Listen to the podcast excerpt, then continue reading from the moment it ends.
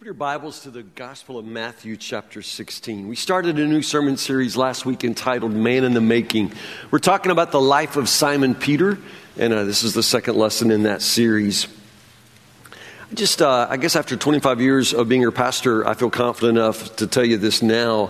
I am totally inadequate to be your pastor. I mean, I, I mean that, and I know that. It's not that I'm being humble, like falsely humble or anything like that. I know my strengths, but I also know my weaknesses and I know my shortcomings, and I know that from the very beginning I have been in way over my head, and I continue to be.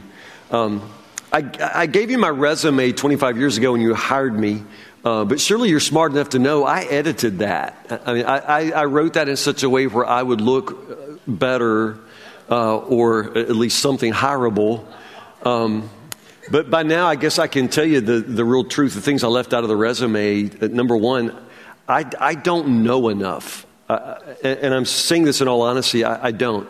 Uh, every single time that I stand up to preach or teach, I know that I am not the smartest man in the room. Uh, looking around this room right now, many of you are deeper in the Word, you are more mature as believers. And, uh, and, and, I'm humbled that, that, you would sit and listen to me. Uh, there are much better public speakers in this room than, than I. And, and it's always the case. Every time I stand up to speak, I may be the one with the microphone, but that doesn't make me the, the smartest man. I'm painfully aware of that. I'm not good enough. There are always people who can do what I do better than I do it. You know, put yourself on the internet and then you can compare yourself to every pastor in America. And, and there are just definitely lots and lots and lots of pastors who do it much better than I do it. I, am aware of that. Uh, and I make a lot of mistakes. I, I, make a lot of mistakes. And in ministry, mistakes are really serious uh, because typically you're dealing with the things most important to others. Uh, you're talking about heart and soul issues. Um, and if I forget, uh, and I, am prone to forget things, but if I forget something, it's probably something very important to somebody, like the fact that I did your wedding, you know, or, or whatever. I mean, I've done that. Like I've done a wedding, you know, I now pronounce you Mr. and Mrs. whatever, you know, Albert Jones, whatever. And then like two weeks later, I've, you know, called her by their maiden name, forget that she got married. Uh, I've done that. I've buried people, and two weeks later, like in church, like wonder where they are. I mean, um, I'm just, I, am that kind of a doofus. And I know that. Uh, I've embarrassed myself and probably some of you many, many times for saying and doing the wrong thing. Um, so some of you are listening thinking, I'm Pastor Tim. Is he, is he depressed today? Well, you know, what in the world?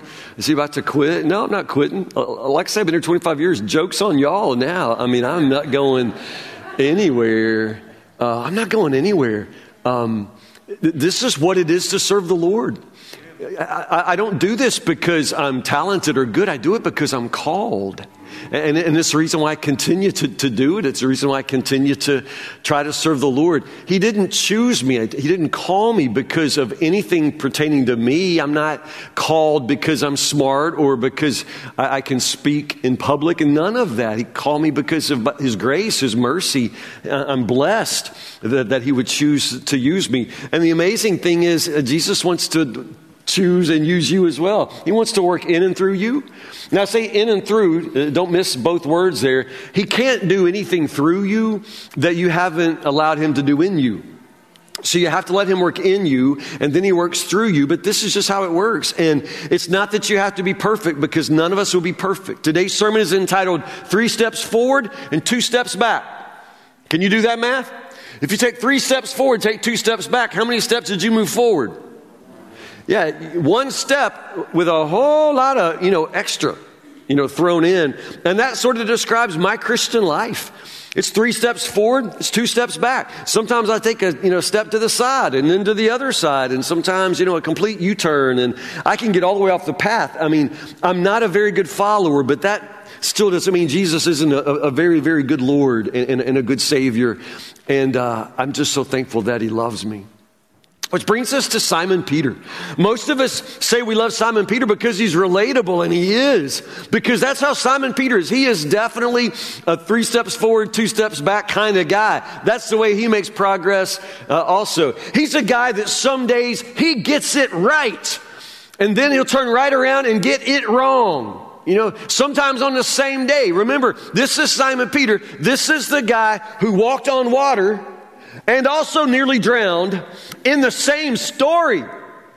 Like, that's the same story.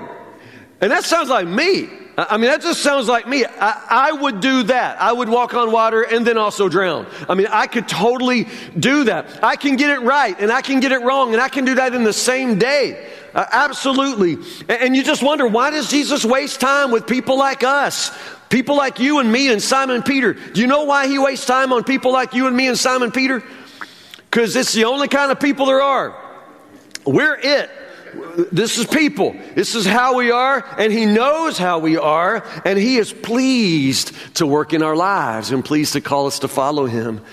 Which brings us to Matthew chapter 16. I'll just give you an example. One story of Simon Peter where he's going to rise all the way to the top and then go all the way to the bottom in one story. And, uh, and you got to love him for it. Jesus sure does. Matthew chapter 16, verse 13. This is so good. Uh, read the word of the Lord with me. Matthew chapter 16, verse 13. Just watch Simon, y'all. Watch him. When Jesus came to the region of Caesarea Philippi, he asked his disciples, Who do people say that the Son of Man is? Well, they replied, Some say John the Baptist, some say Elijah, others say Jeremiah or one of the other prophets. Then Jesus asked them, But who do you say I am? Simon Peter answered, You are the Christ, the Messiah, the Son of the living God. Jesus replied, You are blessed, Simon, son of Jonah, because my Father in heaven has revealed this to you. You did not learn this from any human being. Now, I say to you that you are Peter, which means rock. And upon this rock I will build my church, and all the powers of hell will not conquer it. And I will give you the keys of the kingdom of heaven. Whatever you forbid on earth will be forbidden in heaven, and whatever you permit on earth will be permitted in heaven. Then he sternly warned the disciples not to tell anyone that he was the Messiah. From then on, Jesus began to tell his disciples plainly that it was necessary for him to go to Jerusalem and that he would suffer many terrible things at the hands of the elders, the leading priests, the teachers of religious law. He would be killed, but on the third day he would be raised from the dead. But Peter took him aside and began to reprimand him for saying such things. Heaven forbid, Lord, he said, this will never happen to you. Jesus turned to Peter and said, Get behind me, Satan. You are a stumbling block to me. You are seeing things merely from a human point of view, not from God's. And Jesus said to his disciples, if, if any of you wants to be my follower, you must give up your own way. Take up your cross, follow me. If you try to hang on to your life, you will lose it. If, if you give up your life for my sake, you will save it. What do you benefit if you gain the whole world but lose your own soul? Is anything worth more than your own soul? For the Son of Man will come with his angels in the glory of his Father and will judge all the people according to their deeds. And I tell you the truth. Some standing here right now will not die before they see the Son of Man coming in his kingdom. There's a whole lot going on in that, in that passage. Let's just say that.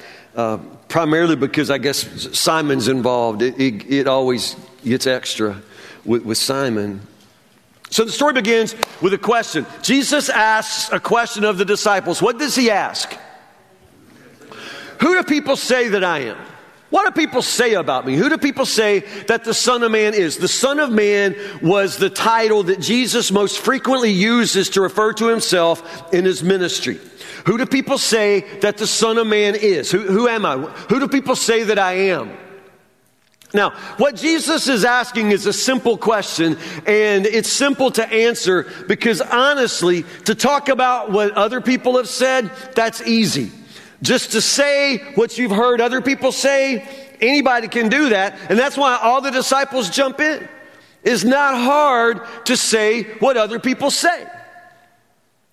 This kid comes into his father's office and says, Daddy, you believe in the Bermuda Triangle?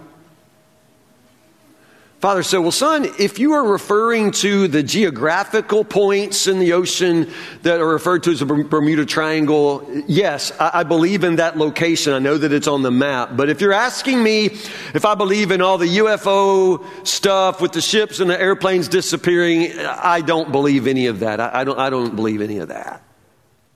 The kid said, Well, I believe it all. Father said, You do. He said, well, What makes you so sure? And the kid says, I saw it on Scooby Doo. now, you understand? It is actually easy to talk about what you saw on Scooby Doo. And it is easy to talk about what other people say. And that's why the first question that Jesus asks is a simple question Who do people say that I am? And, and, so they begin to answer. All the disciples are chiming in because that's easy. And some of the answers are dumb. Let's just say it. Whoever thinks that Jesus could be John the Baptist, well, they're dumb. Because John the Baptist and Jesus have actually been seen like in the same place, in the same moment, like they've been in a room together, so they, you know, they can't be the same person. That's just dumb. But you know, that's the easy thing about saying what other people say, because if it's dumb, you can just say, well, I wasn't saying it, I just said it. Uh, you know, it's not me saying it. It's just that other people said it, and then I said it, but I wasn't saying it. You know, see, that's the beauty of just saying what other people say. Because if it's dumb, you don't have to own it. You didn't say it, you know, you just said it. And so they say, well, and other people say that you could be Elijah. That's a pretty good one, actually. Uh, in the book of Malachi, right at the end of the Old Testament, it predicts that the prophet Elijah will come before the Messiah. So some people thought maybe Jesus is Elijah come to, you know, prepare the way for the, for the real Messiah, that, that sort of thing. So that one's, mm, some people would say that maybe. Jeremiah, I don't know. Any of the other prophets, I, I, I don't know. The answers are just random, you know, but it doesn't matter because it's what other people are saying. That's easy to talk about what other people say. That's why Jesus follows up with a second question. And the second question is slightly different, but oh, that difference makes all the difference. And what's the difference? What's the second question? But who do you say? Who do you say that I am? Remember last week I said that commitment has a way of singling you out? And so at this point, Jesus wants to single them out. When he says, Who do you say? the assumption is their perspective, their answer is going to be different from what everybody else says. When he says, What do other people say? that's what they say, but what do you say? He's talking to the ones who've walked with him, who've heard him teach, who've seen more of him than anybody else. Their answer should be different. They should know something different. You with me? And so he says, but who do you say? That commitment, you see, he's, he's trying to plumb the depths of their heart for something deeper, a commitment. singling them out. Well, what do you say? See, this is Simon's moment. y'all know Simon. He ain't afraid to talk. And if there's a silence, you know, like if nobody else is going to say something, he will jump out and say something, and often it turns out to be dumb. But in this moment, y'all, this is his big moment in the Bible, this is Simon's big moment right here. This is awesome. Simon says, Well, nobody else is talking, so Simon says, Well, you are the Christ, you're Messiah, you're the Son of the living God. And this answer thrills Jesus. I mean, you can't miss it. Jesus says, Blessed, blessed are you, Simon, son of Jonah.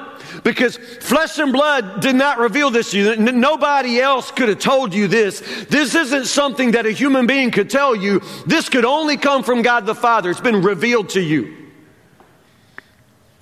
Um, but is it though? I mean, is it? I mean, like y'all been reading the Bible with me, right? And in the Gospel of John, chapter 1, that's the first time that Simon meets Jesus. You remember? Talked about last week. Simon meets Jesus, and the very first time Simon meets Jesus, somebody introduces him. Who brings Simon Peter to Jesus? His brother Andrew, right? His brother Andrew. And when Andrew introduces Simon to Jesus, he says, Jesus, I'd like you to meet Simon. Simon, I'd like you to meet Jesus, the one that we think is the Messiah. Like, Andrew said that from the beginning. Like, first thing he said was, Simon, I, I, we think we found the Messiah. So when Jesus says, uh, you know, no human could have told you this, well, didn't he though? Simon says, Every time I do that, I think, you know, raise your hand. Simon says, you know, stand on one foot. Simon says, Simon Peter says, You are the Christ, the Son of the living God. Now, Andrew did say, We think we found the Christ. And lots of people wonder if Jesus is the Christ. That's the question that sort of hangs over Jesus through his entire ministry. Is this the Christ? Is he the one? But lots of people ask the question, lots of people get the question right, then they forget it later. I mean, John the Baptizer did that. He stepped out and said, Behold, the Lamb of God that takes away the sins of the world, right? And then in, in, a few more months, he scratches his head in jail and he sends word to Jesus asking, Are you really the one? Or were you the one? Or was there another one? I mean, even John got it and then forgot it.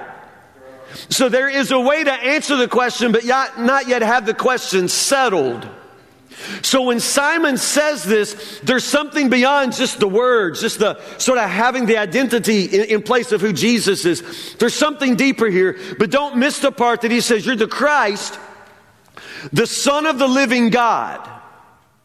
Now, nobody said that. Andrew didn't say that. That's different. That's something extra right there. And I think it's that extra part right there that Jesus says, No human has told you this. Understand? Because remember, Jesus calls himself what? The Son of Man. And then in this moment, in this moment, Simon Peter realizes that the Son of Man is the Son of God, and nobody told him that. And so Jesus says, You did not learn this from any human being. Now I say to you, you are Peter, you are Simon Peter, you are Petros, you are rock. Uh, and upon this rock, what? What is going on here now? Okay, now pay attention in this passage. As soon as Simon makes this confession, as soon as Simon says what he says, you are the Christ, the Son of the living God, something changes, something breaks loose here. And two things in this passage will happen after what Simon has said. Now, the first of these is that Jesus will begin to talk about the church. He hasn't done that at all yet, but now he can because of what Simon has said. Jesus will start talking about the church, but what you can't miss is that honestly, Jesus starts talking about Simon. Now, here's the principle, and I want you please to understand this. I want you to understand this. Answer the question about who Jesus is, and he'll answer the question about who you are. That's what he does in this passage. Simon says, You are the Christ, the Son of the living God. And Jesus says, Simon, son of John. No human could have told you this. Only God the Father could have shown you this. And I say, you are Petros, Peter, you rock. And upon this rock, I mean, all of a sudden, Jesus starts talking about who Simon is. Do you see that? The question was, who is Jesus? Who do people say I am? And as soon as Simon answers that question, now Jesus starts telling Simon who he is. And this is how it works. And this is how it works in your life too.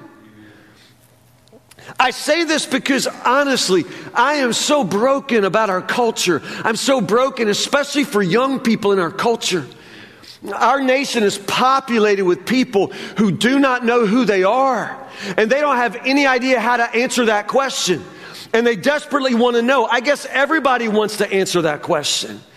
You know, every teenager at some point wants to go out and find herself, you know, find himself. And I don't know what you did to do that. You know, your husband went through a midlife crisis and he grew a beard and bought a Corvette to find himself. I mean, because people don't know where to go. I mean, this question of who am I, like, who's going to tell me that? See, unfortunately, a whole lot of people start looking for somebody to tell them.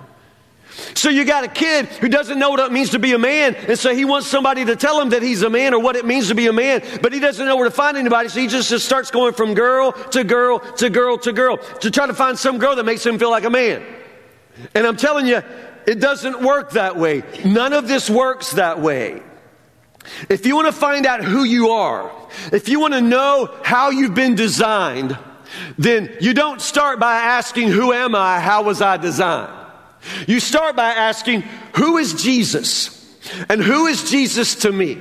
Understand? You find your identity in Christ, and you do that first. See, I bring this up because honestly, this is the most pressing question in our culture right now. People really don't understand who they are and how they've been designed. And so they start trying to find their identity, to, to find a label, to find a pronoun, to find something that names them. And there is no answer. There, there's nothing like that out there waiting for you. And you're not going to answer this question for yourself either. I mean, you're just not. I mean, think of all the people right now who, who identify themselves completely by their sexuality or their sexual orientation. I mean, do you understand what a fruitless kind of quest that is to try to define yourself by your sexuality? I mean, my goodness, what could that possibly tell you? And how would you want to define yourself in such a shallow way? It doesn't make any sense. Or people who want to define themselves or redefine themselves in, in terms of their gender.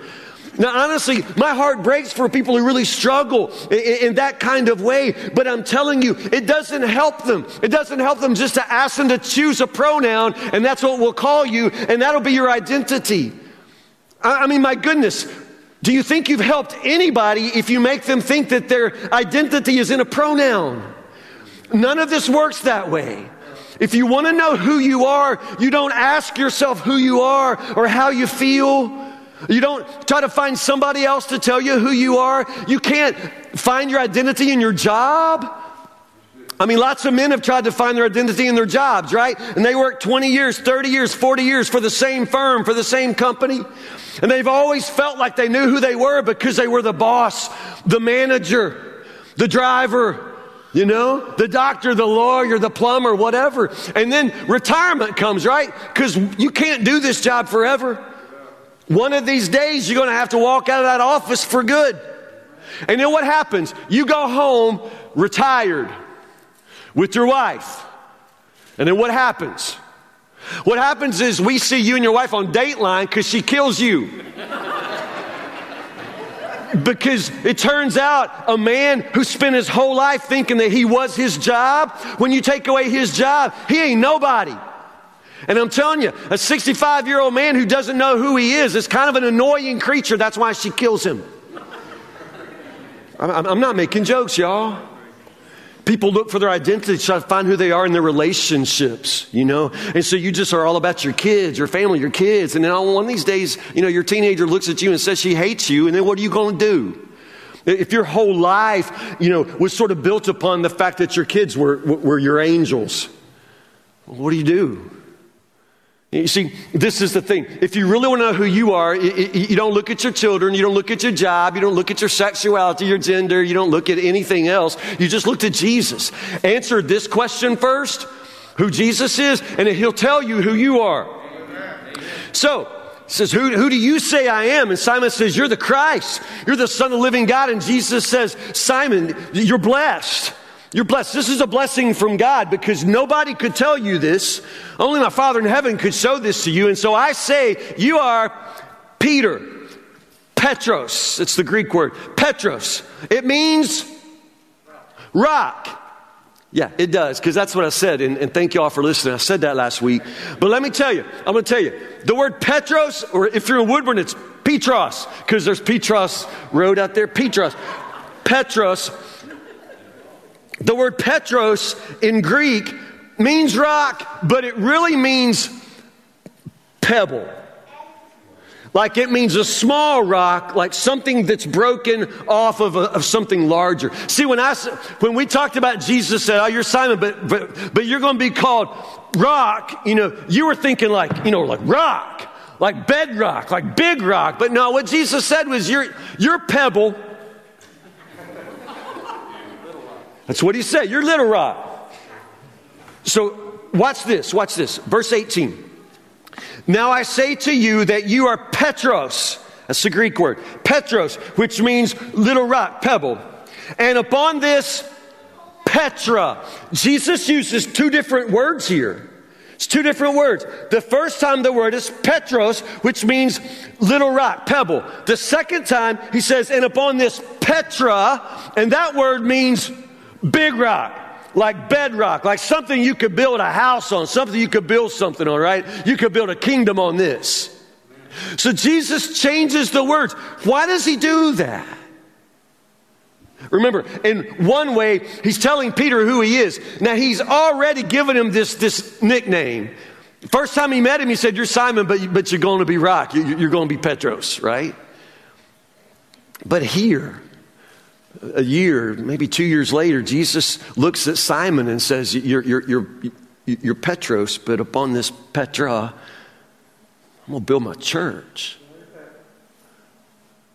It's almost like he, he, he called him that from the beginning, but now, after walking with Jesus this far, Peter's ready to find out what it means to be called rock, to, to be called Petros, to be called Petra.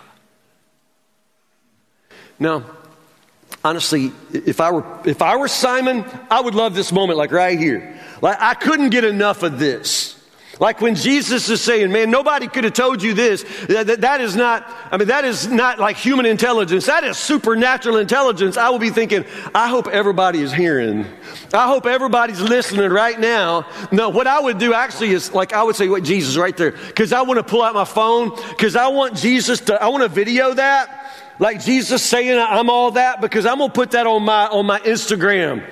Like immediately. No, I'm going to play it for my wife because my wife would never believe Jesus said that about me. So I'm going to play. I mean, I want everybody to know that Jesus just said, I am Petra. Yeah, and, and, the man, I know stuff that nobody would know. Like, like only God in heaven could, could make something like that come out of my mouth. Like, I want, I mean, I just would be soaking this up. This is a great moment. This is an amazing moment. But what does it mean? Now, if you come from a Roman Catholic background, this is a very important passage in Roman Catholic theology for obvious reasons, because obviously the Roman Catholic Church, they see Peter, St. Peter, as the first pope, right? And that's, that's been their tradition and their teaching for, for centuries. And a lot of that comes from this passage here. Now, obviously, we're Protestant. I'm Baptist, so that's not going to be the way that I'm going to read this passage, but I'm still going to read this passage. And, and, and for a long time, like Protestants won't read this passage because they're afraid they sound Catholic. You know, or afraid somebody would think that they're going, you like, you know, praise Peter all of a sudden. Uh, no, let's just let the Bible be the Bible, y'all. I mean, what Jesus says here is something very important, not only in, in Simon's life, but for the church from, from now on. So, what exactly is he saying? And he is saying something really fantastic about Simon. Don't miss that either. We don't have to be ashamed to say that. So, so what's being said? Like, is this really just a lift up Simon Peter moment? Is this really Jesus saying, you know, man, I'm, I'm, I'm going to build a whole church on you, Peter? Is that what Jesus is saying? Because I don't think that's what Jesus is saying. I, I, don't think that primarily but because of, of what I see in the passage here and because of what I know, but by reading the Bible itself. Now, obviously, Simon is the first one to say what he says. You're the Christ, the Son of the living God. The first one to have that kind of revelation. The first one to make that kind of confession of faith in Jesus. So, what I want you to understand is that the church begins being built on the faith of the first person who confesses who Jesus is, and that person is Simon Peter. It's built on the faith of the very first person who confesses who Jesus is, and that person is Simon Peter. It just is. And it's marvelous that it is. But he's not going to be the last one. He's not the last person to do what he does. And so understand, Simon Peter later, he'll write two letters. They'll both be in the Bible, 1st and 2nd Peter. These are books of the Bible that Simon Peter wrote. In 1 Peter chapter 2 verses 4 and 5, this is what Simon Peter says. And he, this is how he understands you and me and himself. Notice, he says, You are coming to Christ, who is the living cornerstone of God's temple. So, the church is built upon whom? Christ. Christ is the living cornerstone. But then notice what Peter says. And you, you being you, you are living, say it, stones. You're living stones. So you are living stones. Who's saying this? Peter, whose name means stone, rock, right? You understand? So Simon understands that what Jesus does is, is that he takes everybody who confesses that faith and he puts us together like living stones and he builds his kingdom. With the faith of those who confess, who know who Jesus is. You're living stones that God is building into a spiritual temple. These are the words of Simon Peter. So, this is what Peter understands, and this is what Simon Peter says about you and me. We're all living stones built together to be God's temple, God's kingdom. Uh, also, just so you know, in, just about a chapter, just a few verses later, this very same thing about, you know, what you forbid on earth will be forbidden in heaven, what you permit on earth. Jesus is going to say that to all the disciples. So, Simon Peter is amazing, and he's first, but there'll be many, many others just like him, and, and that's the point. We, we, all become these living stones upon which the church is built. Does that make sense? You understand that? Now, marvelous? So, man, that's amazing. I mean, what Jesus just said about Simon is awesome. Now, I said that as soon as Simon says this, when he makes this confession, two things happen. The first thing is Jesus talks about the church and tells Simon who he is. The second thing, Jesus starts talking about the cross. From this point on, Jesus starts talking about the cross. Notice what it says, verse 21. From then on, Jesus began to tell his disciples plainly that it was necessary for him to go to Jerusalem, that he would suffer many terrible things at the hands of the elders, the leading priests, the teachers of religious law. He would be killed, but on the third day, he would be raised from the dead. So Jesus' teaching changes right, right in this moment. Once Peter makes his great declaration. Jesus says what he says about the church and Peter. Jesus starts talking about the cross. So, verse 22. So, Peter takes Jesus aside and wants to reprimand him. Okay, y'all know this is going to go downhill fast, right? Because now Simon, like, he just was told something amazing. I mean, you, dude, I mean, Jesus said, you know, you, you, what you just said, that's not, that's not human wisdom right there. That's from God. You are now speaking words that would, that would come from God.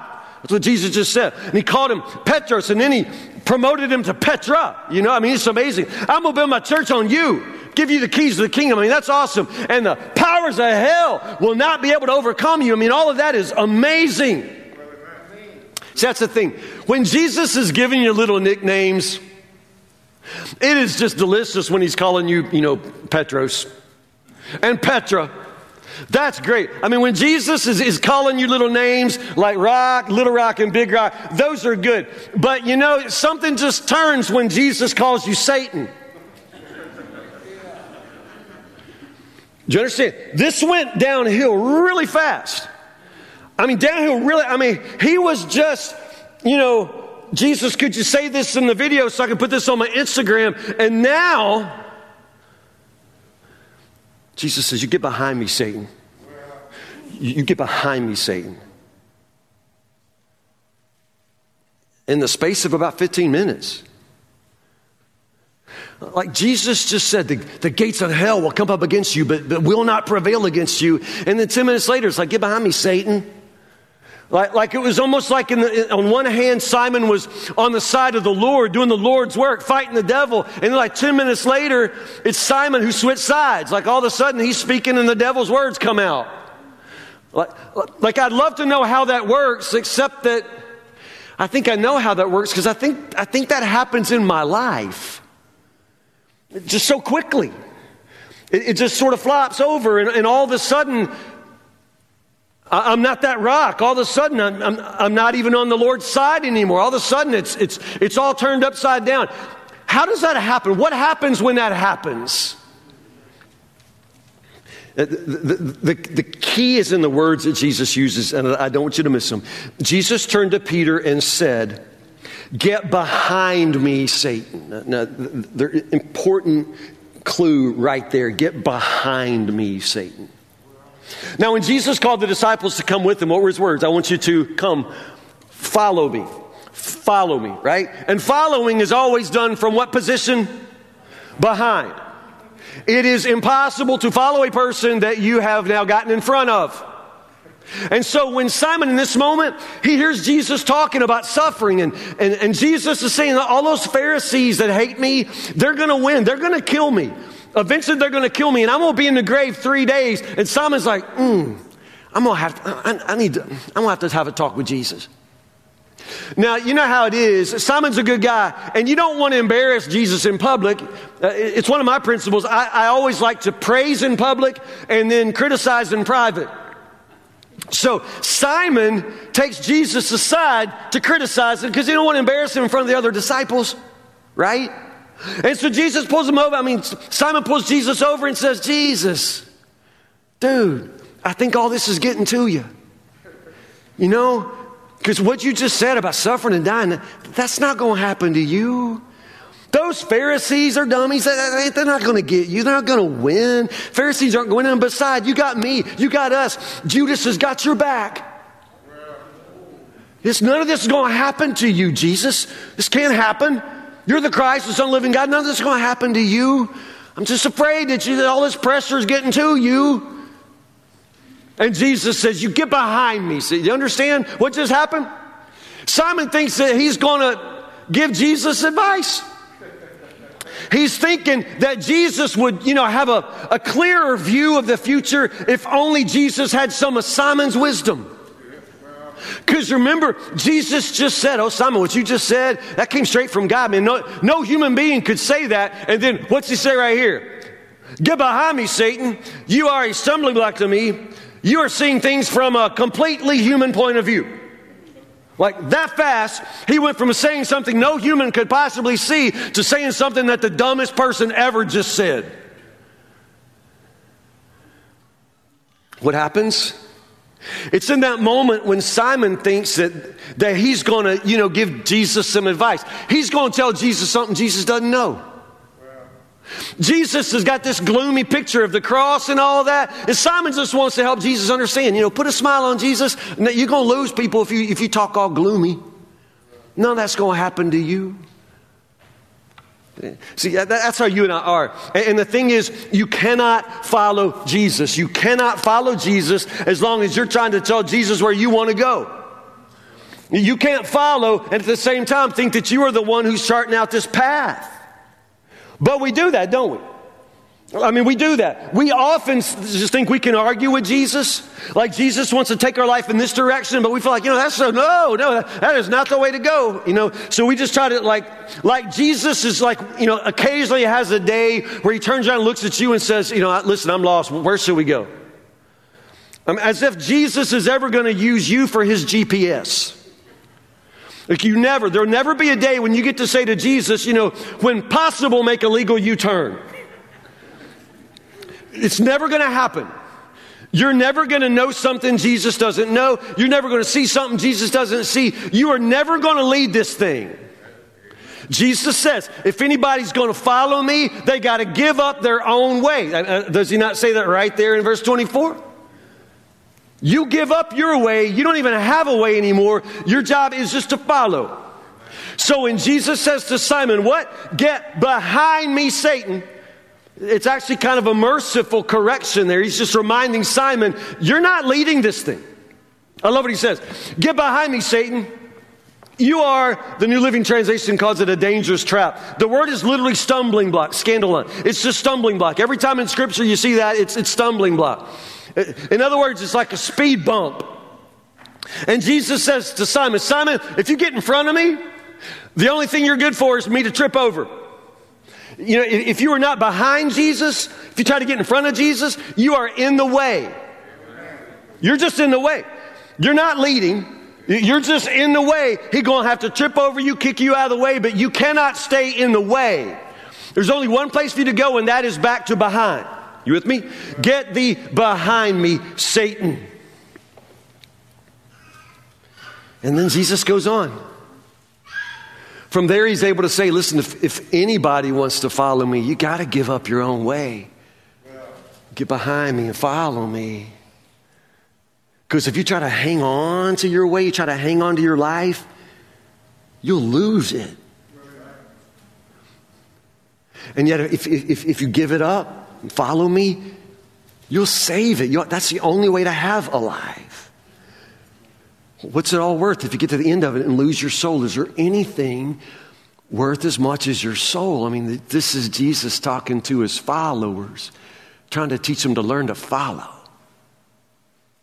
And then he goes on. He starts talking about glory. I mean, yeah, he's already said if you're going to follow me, you're going to have to take up your cross Because that's the part that Simon was kind of choking on, right?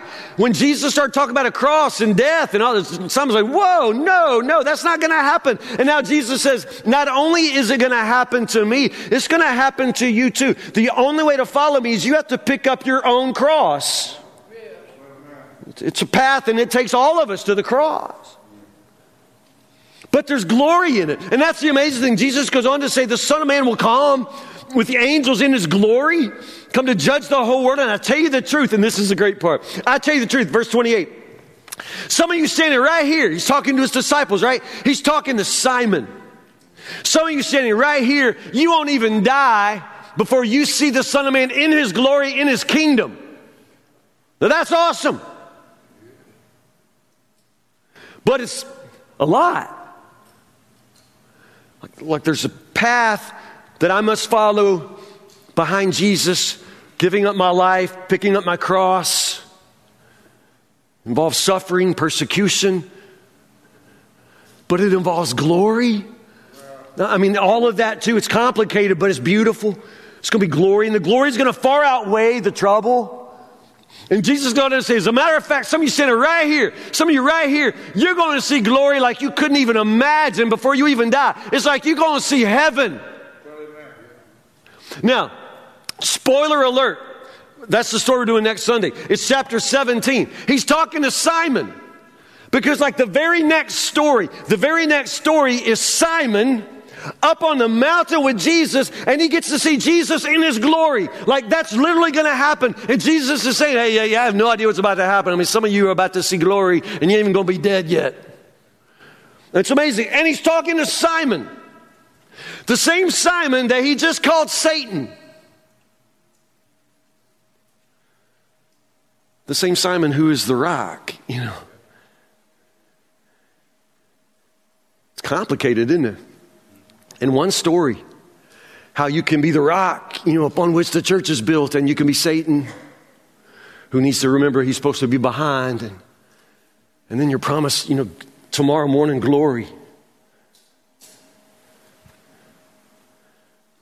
In one story, yeah, you have this guy who can get it all right and at the same time get it all wrong.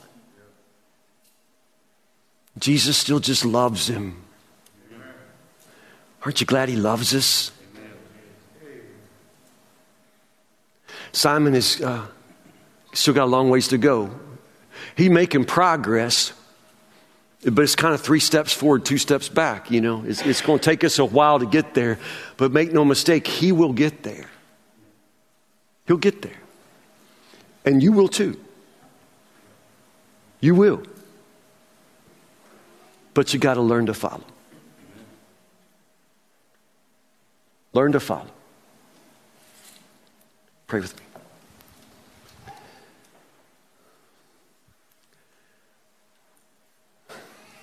Jesus, it sounds simple enough to follow you, but we confess we are not good followers. We constantly want to second guess the, the, the, road that you choose. We constantly want to second guess this whole idea of picking up a cross and following you, giving up our way, Lord. We love to have our own way and we have hopes and dreams and ideas, Lord, and somehow to sacrifice them for the sake of the path you lead us on, Lord. Um, following is not something that we do naturally. It's three steps forward and two steps back, Lord. It's, it's us getting it right and then also getting it wrong. It, it's, it's us, Lord, stepping in front of you sometimes, falling to the side, Lord, turning around, Lord, falling off the path altogether, Lord. It is somehow always like this with us. So we're thankful that you love us.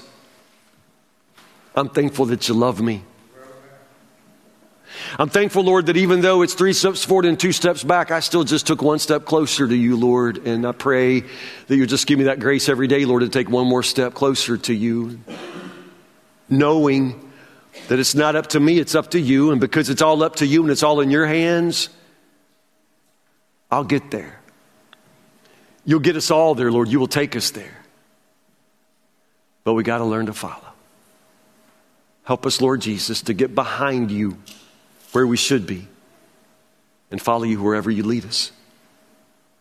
Lord God, we don't even always know who we are, how we're designed. You are the only one who can uh, whisper into our ear and tell us our name, our true name. Lord Jesus, show yourself to us. Show us, Lord, who you are so that we can know who we are. We pray these things in the name of Jesus, who leads us and defines us and loves us. Amen.